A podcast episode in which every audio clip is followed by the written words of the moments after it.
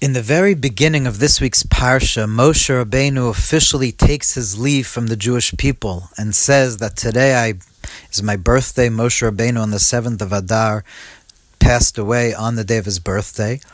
And as he's saying that he's about to pass away, he writes Sefer Torah, he gives the Sefer Torah to, to Levi, etc. But when in the beginning of this week's parsha, Moshe Rabbeinu almost gives a reason for why he's passing away. He says, "Ben mev esrim shana I'm 120 years old. Leuchal oid lotzes I can no longer go out and come in."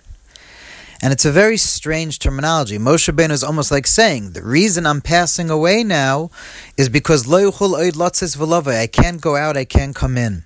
What does that mean? So Rashi is already bothered by that, and Rashi says that that the fountains of wisdom that was Moshe Rabbeinu's usual makeup, Moshe Rabbeinu was used to having these fountains of wisdom, they were sealed to him. In other words, that he could no longer go in the ins and out. That's what it means. I can't go out, I can't come in. I, I don't I can't go through the ins and outs of Torah, of Torah learning like I used to. That's what Rashi says, that somehow he wasn't able to learn like he used to, so that was the reason he might as well leave the world.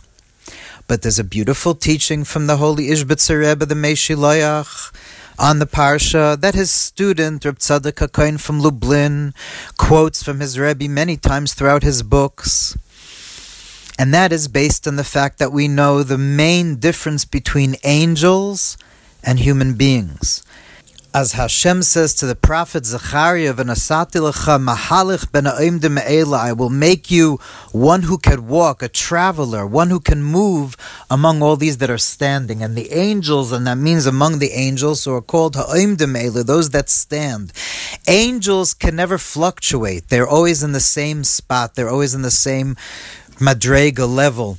They don't go up and down. They are what they are and they remain as such. That's why, by the way, throughout, as explained in Tanya chapter 39, throughout Tanakh, the angels are referred to as animals. They're likened to animals because animals also, they don't fluctuate. They don't have different levels. But a human being has levels. A human being can never remain the same.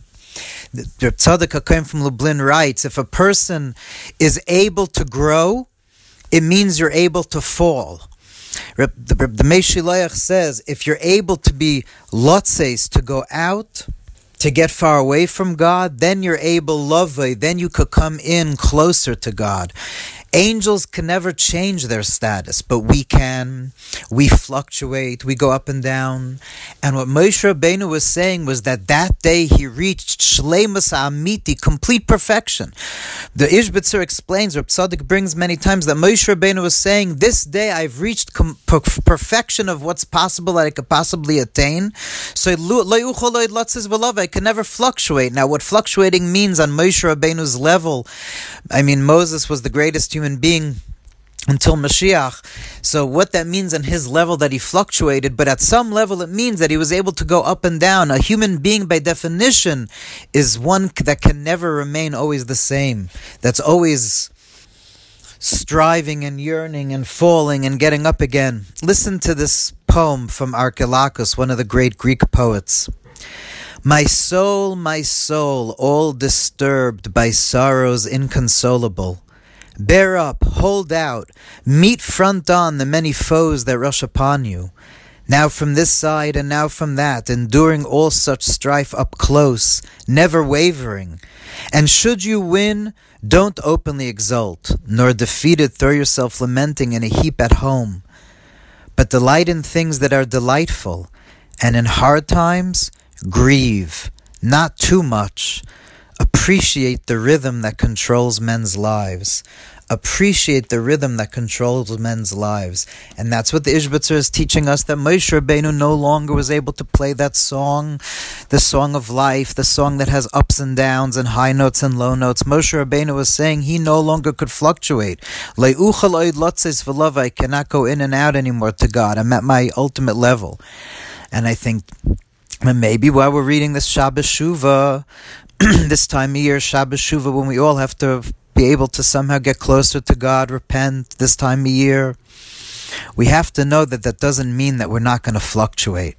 We have to not get put off and completely miserable and knowing that we fluctuate. How, how am I supposed to accept upon myself? How could I do tshuva?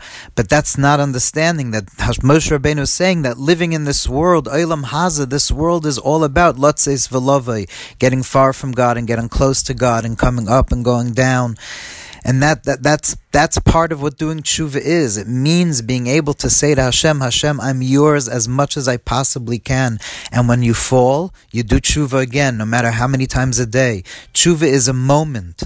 Tshuva takes a split second just to say to Hashem, I'm yours again, and I'm going to try again. I'm going to try again to get close to you, Hashem.